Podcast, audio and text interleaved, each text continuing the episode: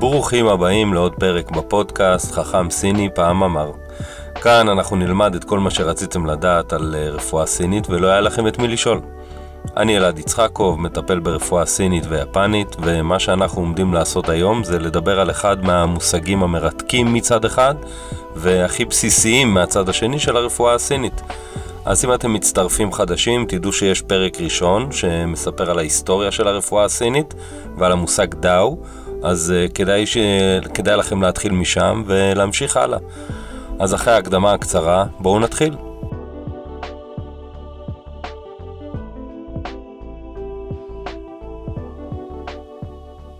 כמעט כולם מכירים או שמעו בעבר את צמד המושגים מין ויאנג, או לפחות ראיתם את העיגול הזה שמחולק לחצי שחור וחצי לבן עם נקודה של צבע נגדי בכל אחד מהצדדים, או שאתם מכירים מישהו שעשה את הטעות וקעקע את הסמל על הכתף בטיילת באילת.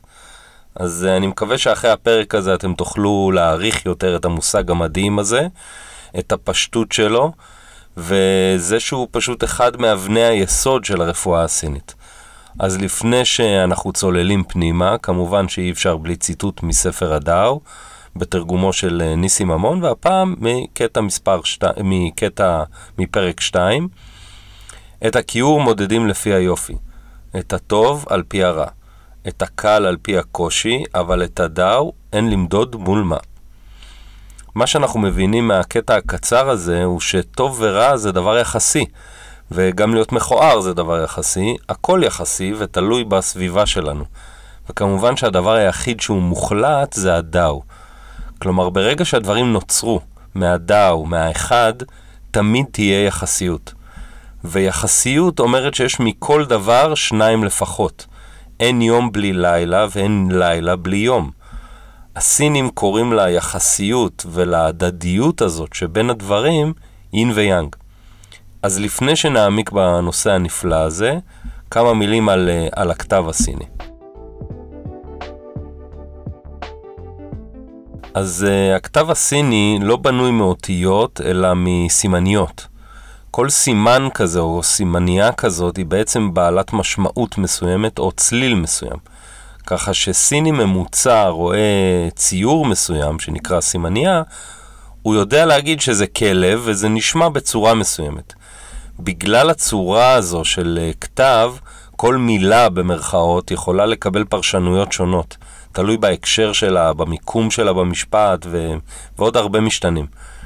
בנוסף, למושגים ברפואה סינית יש גם ככה פירוש ואופי מאוד רחב ומאוד עמום לפעמים, ו- ומילים כמו אין ויאנג הן בעלות משמעות הרבה יותר גדולה מהפירוש המילולי היבש שלהם, מה שנותן מרחב עוד יותר גדול לפרשנות.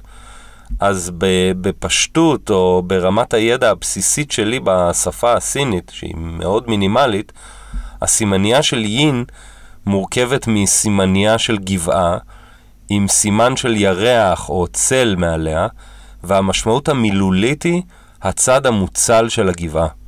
מכאן אנחנו מבינים עוד כל מיני דברים על המושג יין דרך התמונה הזאת. יין גם מסמל משהו קר, חשוך, בעל פוטנציאל, חבוי.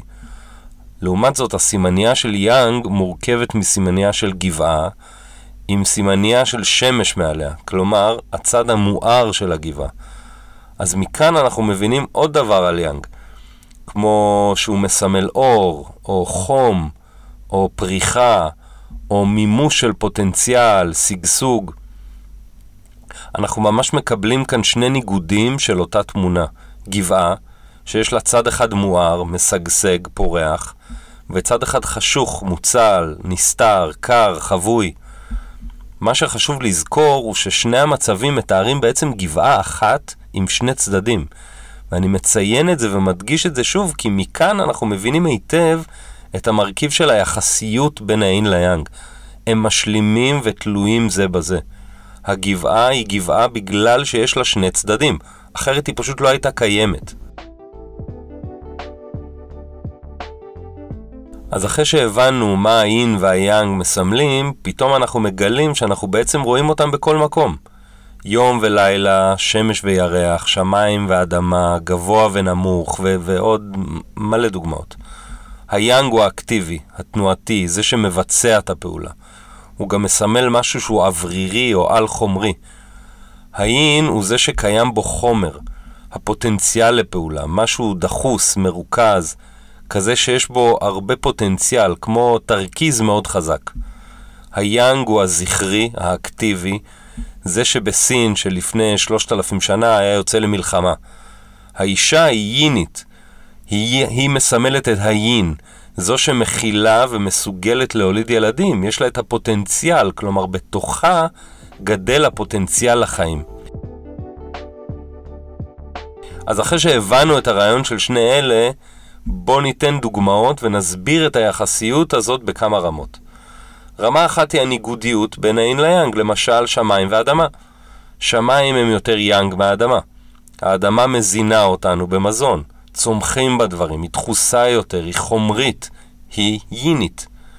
השמיים הם אווריריים, אם אני ארגיש או אחוש אותם, זה בעצם רוח או אוויר, אני, אני לא יכול לתפוס אותם. זה אספקט הרבה יותר יאנגי מאשר האדמה. רמה נוספת היא ההשלמה של יין ויאנג אחד את השני.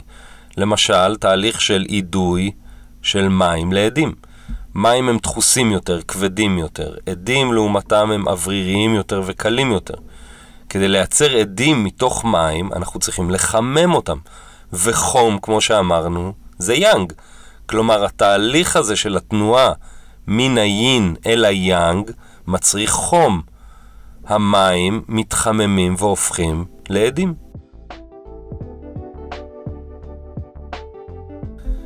דרך נוספת שהסינים העתיקים השתמשו בה כדי לסמל את, ה, את היאנג והיין, היה דרך סימון של קו רצוף וקו מקווקו. קו מאוזן, רציף, מסמל יאנג, תנועה רציפה ושלמה. אין שם מקום, הכל מלא, הפוטנציאל יתממש. יין מסומל בקו מקווקו, כלומר שני קווים קצרים, מאוזנים, עם רווח ביניהם. אותו רווח מסמל את הפוטנציאל. הסימון הזה די מזכיר את מה שנקרא בשפה בינארית 0 ו-1. 1 זה פעולה, 0 זה פוטנציאל. אז באותן שנים חשמל זה לא משהו שדיברו והתעסקו בו כמו שאנחנו יודעים, והדרך שלהם לסמל יאנג הייתה קו מאוזן רציף, והדרך לסמל אין הייתה קו לא רציף, או קו עם רווח במרכז שלו. חשוב להבין שהשימוש בקווים האלה הוא קריטי ברפואה הסינית ובפילוסופיה שלה.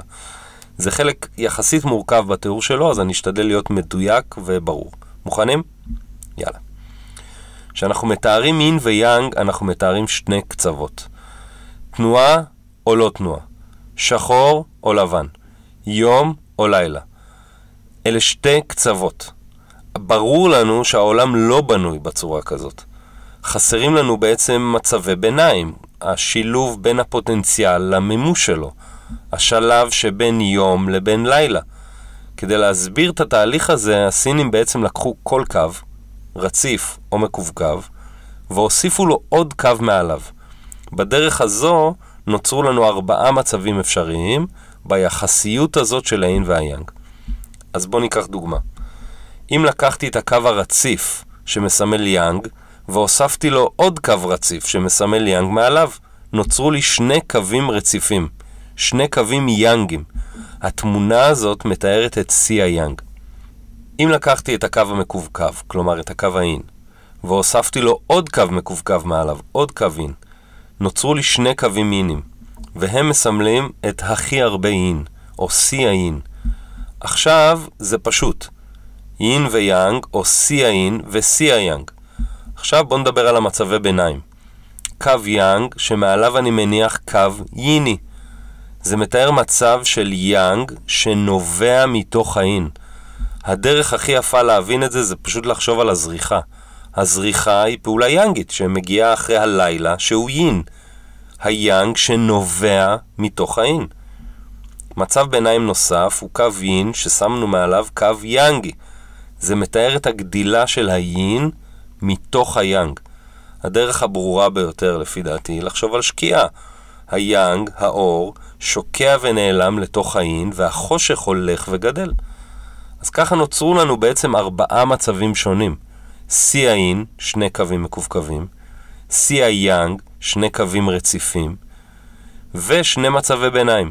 היאנג שנובע מתוך האין, והאין שנכנס אל תוך היאנג. ככה נוצרו לנו ארבעה מצבים שונים. שיא האין, היאנג שנובע מתוך האין, שיא היאנג, והכניסה של היאנג אל תוך האין.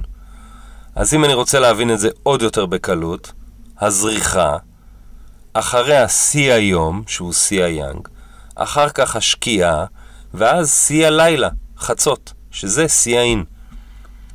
אז אם חשבתם שהם הפסיקו את החלוקה כאן, אתם כמובן טועים.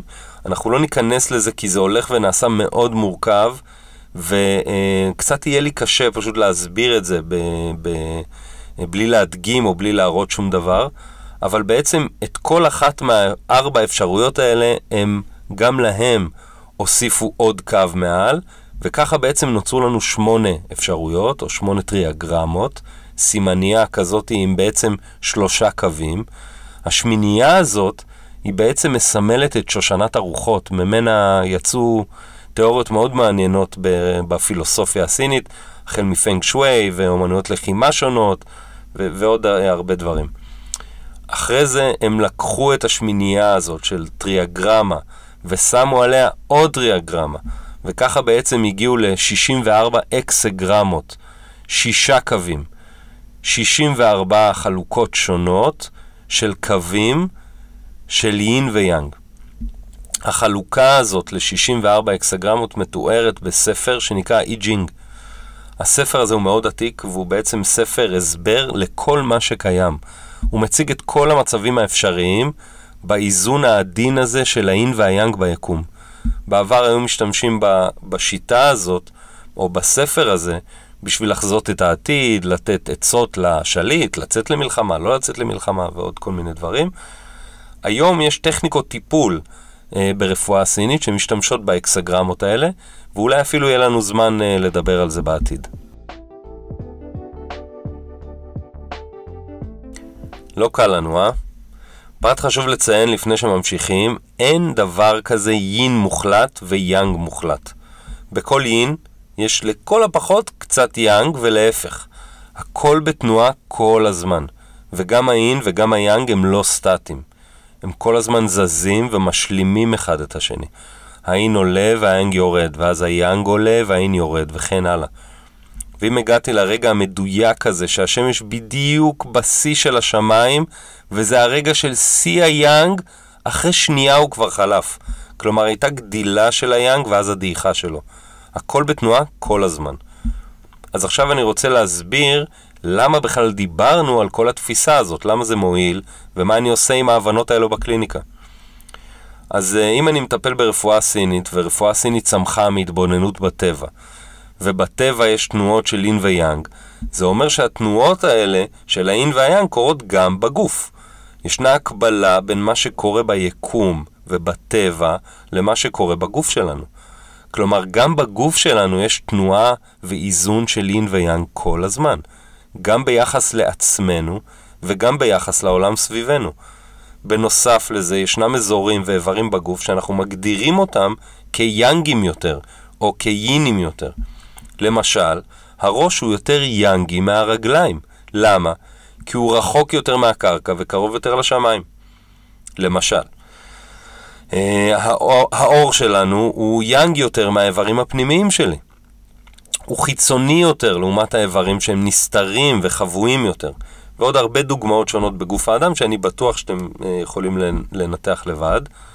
בנוסף, ישנה גם אה, חלוקה של איברים לינים או ליאנגים, ואנחנו ניכנס לזה ממש לעומק כשנדבר על מערכת האיברים. אז כדי להצליח להבין מה השימוש הקליני במערכת הזאת, אני רוצה לחזור על שני דגשים שאמרתי קודם ואני רוצה לחדד אותם. האין והיאנג הם יחסיים והדדיים. במצב אידיאלי ותקין, שהיאנג עולה, האין יורד. כלומר, החושך נעלם והשמש זורחת. הזריחה הזאת של השמש מתארת את העלייה של היאנג והדעיכה של האין. בגוף האדם ובטבע תמיד ישנם גם יוצאים מהכלל, ויציאה מהכלל בגוף האדם היא לרוב מה שאנחנו קוראים לו מחלה. אז אה, בואו ניכנס עוד פנימה לנושא של יציאה מאיזון. בואו ניקח לדוגמה מיגרנה. בהרבה מאוד מקרים אנחנו יכולים לתאר מיגרנה כמו עלייה חדה ומהירה של יאנג לראש. היאנג הזה לא אמור להיות שם, הוא אמור לזרום בהרמוניה עם האין. אז מה גורם לו לעלות בצורה חדה כל כך למעלה? כאן נכנס נושא ההדדיות. בעולם מושלם, האין והיאנג תמיד מאוזנים. משלימים אחד את השני וזורמים בהרמוניה. אבל אנחנו לא מושלמים, והעולם לא מושלם, וישנם מצבים של יציאה מאיזון. ובחלוקה של העולם על פי אין ויאנג, אנחנו מדברים על שני מצבי חוסר איזון. אחד, עודף, והשני, חוסר. מצבי העודף הם יחסית פשוטים להבנה. יש עודף של יאנג או עודף של אין. בואו נתחיל עם היאנג. עודף של יאנג מתאר עודף של חום. מצב אמיתי של חום, כמו שאנחנו קוראים לו. אלו לרוב מצבים שקשורים לחום חיצוני שנכנס פנימה, לתוך הגוף שלנו, כמו מצבים של מכות חום או מחלות חום כאלה ואחרות. המצב השני של עודף יין מסמל בעצם עודף של קור, כמו היפותרמיה או כניסה של קור לתוך הגוף. אני חייב לציין שאלו שני מצבים שאני כמעט לא רואה בקליניקה. אני מטפל בעיקר במצבים כרוניים, מה שאומר שאני מטפל בעיקר במצבים של חוסרים. מצבי החוסר הם מורכבים יותר להבנה מהסיבה הפשוטה שמה שאני רואה זה לא המצב האמיתי של המטופל.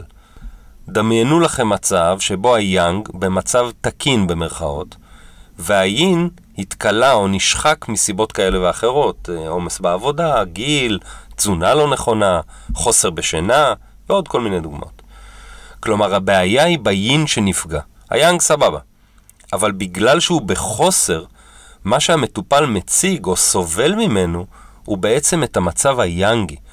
כלומר, במצב של חוסר יין, ההתבטאות שאני אראה בחולי של המטופל היא חום. זה מצב שיכול להיות נגיד מאוד אופייני אצל נשים בגיל המעבר. בגלל שנשים במהות שלהן הן יותר ייניות. הן יכולות להביא ילדים, יצירת פוטנציאל וכל מה שאמרנו לפני זה. ככל שהשנים עוברות, היין שלהם נשחק. עד למצב שאנחנו קוראים לו היום גיל המעבר. זה מצב שבו נשים יכולות לחוות גלי חום, אי שקט, בעיות שינה. כל התופעות האלו של החום או של היאנג בעצם נובעות מחוסר של יין. כלומר, ההתבטאות של היאנג על רקע חוסר יין. אצל נשים כאלה, למשל, אנחנו נרצה לחזק את האספקט היני ולא לסלק את היאנג. מעניין, לא? זה סוג של הפוך על הפוך. אצל גברים המצב שונה, אנחנו יאנגים מטבענו, ועם השנים היאנג שלנו נשחק. החום בגוף שלנו יורד, וגברים נעשים פחות פעילים ויותר קבועים. כלומר, ההתבטאות שלהם נעשית יינית, ובגלל זה היאנג בעצם נחלש. המטופל מציג תמונה של עייפות, קור וחוסר אנרגיה, זו התבטאות יינית בגלל חוסר יאנג. כלומר, בטיפול אנחנו נרצה לחזק יאנג אצל הגברים האלה ולא לסלק יין. ושוב, חשוב לי להדגיש שהרוב המוחלט של המטופלים שאני רואה בקליניקה סובלים דווקא מהחוסר ומההתקלות, ולאו דווקא מעודפים. כלומר, ברוב המקרים אני מחזק ומזין גם בתופעות שהן כביכול מצטיירות כמו מצבי עודף.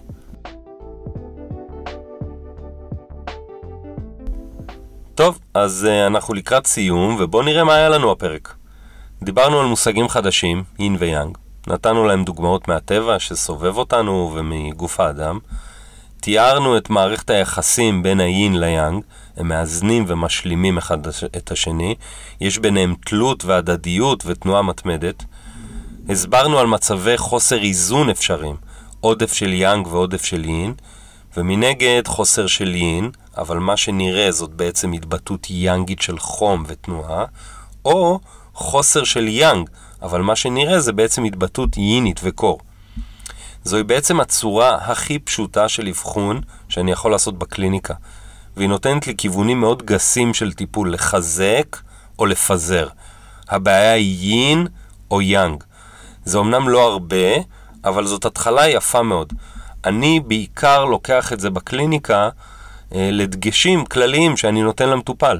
אם הוא סובל מחוסר יאנג, הדגשים שלי יהיו פעילות uh, גופנית מתונה יותר, יותר שעות שינה, אה, תזונה מבושלת וחמה, אם המצב יהיה הפוך, ונראה חוסרין, הדגשים שלי יהיו יותר על מזונות מזינים ושמנים יותר. פחות מזונות מחממים כמו קפאין, אלכוהול, או שימוש אה, יותר מדי בתבלינים. וכמובן שהחלק הטיפולי עצמו הוא הרבה יותר מורכב ודורש הרבה יותר מידע, אבל על זה עוד אה, נלמד בהמשך. אז תצטרפו אליי לפרקים הבאים, תודה רבה על ההקשבה, ומוזמנים גם לחכם סיני פעם אמר בפייסבוק, שם תוכלו לשאול שאלות שעלו לכם מהפרקים. וכהרגלנו נסיים בציטוט מהצואנקצה, בתרגומו של יואל הופמן. הנה אשמיע לכם מילים מטורפות, אנא הקשיבו להם, הקשבה מטורפת. להתראות.